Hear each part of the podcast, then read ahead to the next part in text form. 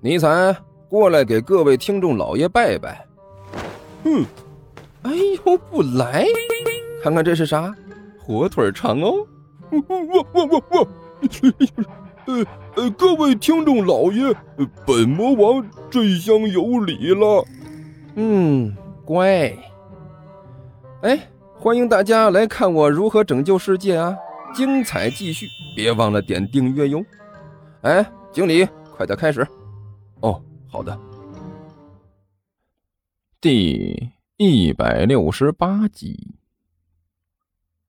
午间一愣，回过头来，然后看到了一张无比恐怖的面孔，赫然就是那电影中一名反面恐怖角色的面孔。这个角色他是个僵尸啊，满脸的血污、腐烂的肌肉，还有在脸上爬进爬出的蛆虫。就算是看着电影荧幕都让人觉得有些恶心，就是这么一个家伙，却突然出现在自己的面前，而且还是在这漆黑的电影院里。这种场面，简直比恐怖电影还要恐怖！啊吴坚顿时发出了一声刺耳的尖叫声，两眼一翻，昏了过去。我我我 shit，这这是什么情况？刘阿八一看武坚的模样，顿时就懵了。尽管他的精神上他有点迷糊，呃，可是作为这盗贼的本能，他的身体还是嗖的一下就窜了出去，从原地消失了。这货的速度太快，在场的人几乎就没有发现他在这里出现过。倒是武坚呢，因为刚才的那声尖叫，几乎是所有人的目光都集中到了他的身上。你你怎么了？就连坐在他身边的万晨也是愣住了，伸手用力摇了武坚几下，才把这货啊从昏迷中给抢救了过来。喂喂喂，我我这是是是僵僵僵尸，是是僵僵僵尸！这货刚一醒过来，顿时就是惊慌失措的叫了几声。行了，哥们儿，哎哎哎，你你要是不能不能看这个，我觉得还是不要看的好啊。后面有好心人说道。哎呦我去！你那刚才那一嗓子比电影上都吓人呢！啊啊！武坚两眼茫然的左右看了看，哎，发现什么都没有，挠了挠头，似乎是也搞不懂自己刚才到底是看到了什么。哥们儿，这个要不就好好的坐这里看电影啊，要么就别看。就你这心理承受能力和反射弧，这比电影还恐怖呢！身后的那人继续说道。哦哦哦！武坚无奈之下，只好是陪着点笑脸，呃，点了两下头，老老实实的坐好，继续盯着屏幕看。我 shit！刚才你到底做什么了？看到刘阿八窜回来，甘球一把抓住他，心急火燎的问道：“我勒个去！刚才武大那一嗓子，就好像是遇到生命危险了一样。我这离着他好几排呢，震耳欲聋啊，那嗡嗡直响啊！”你到底我我我就干球的话还没说完呢，就看到了刘刘阿八现在的模样，这一双眼睛瞪的是老大呀，伸手一把把自己的嘴捂住了，这才没让自己的喉咙里尖叫的声音冒出来。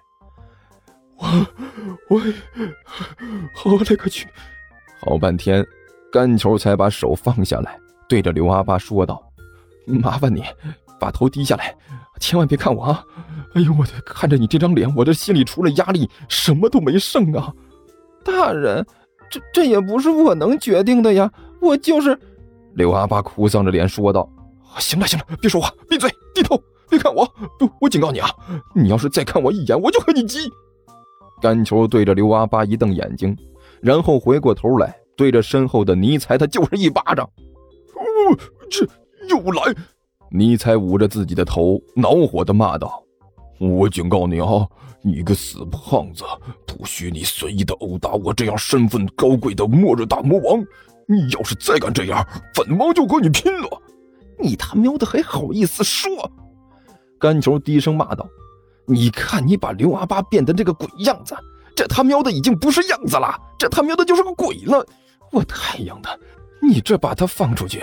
是是是要让他去吓唬人呢，还是吓唬人呢，还是吓唬人呢？我说你个死胖子，怎么那么多事情呢？不是你说的让我给他变个模样吗？这不是给他变了吗？尼采不耐烦地说道：“就变成这个模样？这个模样怎么了？这个模样怎么了？这个模样多么有艺术气息！艺术你个咪！也就是你这样的才把这个叫做艺术气息。哎呦我去！哎，我说你们几个能不能安静一点？就在这时，坐在这三位前面的啊，终于是忍不住了，回过头来低声说道。”从刚才开始，你们三个就在那里嘀嘀咕咕的。哎，你们不累吗？你们不累，我都累了，好吗？看电影呢，竟然还在那里说话，你们还有没有一点公德心？啊啊啊！对，对不起，对不起啊！甘球点头哈腰的道了歉，恶狠狠的瞪了一边的尼采一眼，老老实实的坐下来，开始继续看电影。呃，哪边？街坊赵奶奶站立在山头之上，手搭凉棚，四处张望。呃，就是那边，呃，那个，哎，两个山的山口，那个，哎哎，师傅指着山下说道：“哎，那个院子还挺大，房子也挺多的那个地方。”哦，你说的是呃甘家呀？赵奶奶点了点头。呃，那两个山中间的那个，对吧？哎，对对对，就是那家。师傅连忙点了点头。他们家姓甘呐。对，老甘家。赵奶奶点了点头。我们这里的老人了，怎么？你们想住到他们家里去？啊，是，我觉得他们家那儿不错。就是不知道他们家有没有房子出租。哦，他们家好像还真有房子要出租。赵奶奶说道：“以前就一直在找租客，不过他那个地方太偏了，所以住的人也不多。但是那个院子够大，里边的屋子也多。”这是老甘家的祖产，住了有日子了。以前还用来当过一阵子仓库，除了偏点儿，也没有什么毛病，通水通电的，而且房租也挺便宜。哎呀，哎，那太好了！师傅顿时喜上眉梢，一双手不停的搓。哎，那那我现在就去找他去。哎呦，你现在去有什么用？赵奶奶看了这师徒俩一眼。这都什么时候了？天都黑了。再说了，今天我看到甘球傍晚的时候跑出去了，家里现在应该没什么人，你去了也没用。哦哦哦哦，这样啊。师傅点了点头。啊，明天再来吧。赵奶奶一摆手，说完转身就要下山。